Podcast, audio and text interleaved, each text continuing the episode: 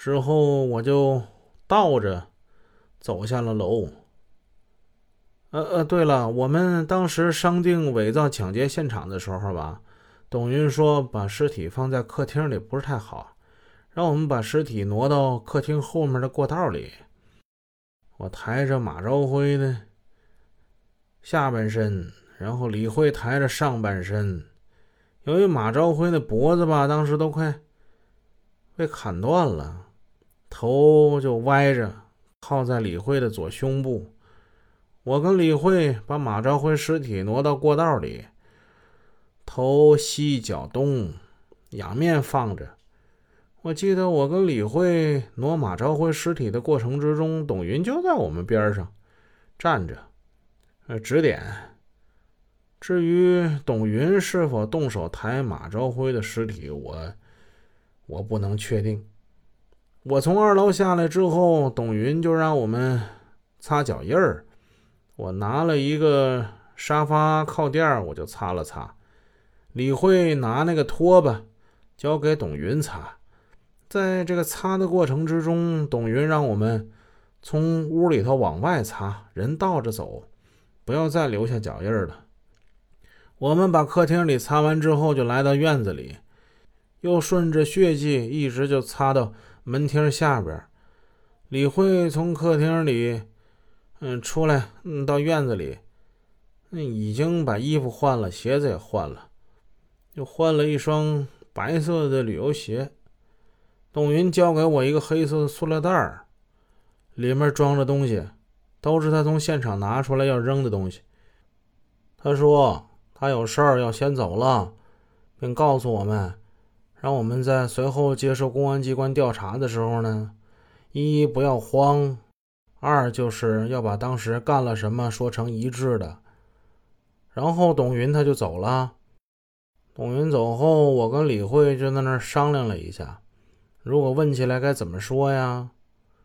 随后我跟李慧也就离开现场了。从现场出来之后，当晚我就把那黑色的塑料袋东西我就给它扔了。好，那今天咱们就先谈到这里，你再好好回忆一下，继续把问题说清楚。好的。你以上所说的是否属实？属实。把笔录拿过来看一下。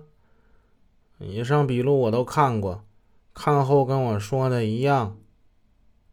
李文浩签字摁手印儿，2006 年5月29日。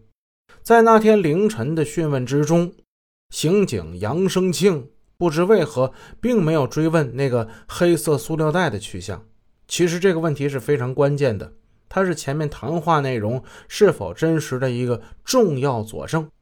好在休息了10来个小时之后，警方对这个问题进行了专门的补充。李文浩，你再好好回忆一下，从现场出来以后，当晚你把从现场带出来的一个黑色塑料袋那东西都怎么处理了？当晚我从现场出来之后，我提着塑料袋往我家那方向走，到了泰山路南头往东拐。当时解放东路正在修路，路上有挖几米深的一个大土坑，我看四周没人，就把那黑色塑料袋就扔到土坑里，用土给埋了，以后再也就没动过。之后解放东路修建时，把那坑就填了，现在那上面都盖起楼房了吧。你以上所说是否属实？属实。你把笔录拿过来看一下吗？以上笔录我都看过，看后跟我说的一样。李文浩签字按手印儿，2006 年5月29日。这是李文浩在被关押3个半月之后，经过百转千回、千锤百炼，终于形成的一份较为成熟的口供。从这份口供看得出，是李慧从厨房里拿出来一把刀，李文浩在门庭下把马朝辉给砍倒，然后2个人把马朝辉抬到客厅。在客厅里的第2轮砍杀之中，李慧把马朝辉的脖子几乎给砍断了，还用刀捅了马朝辉的下身，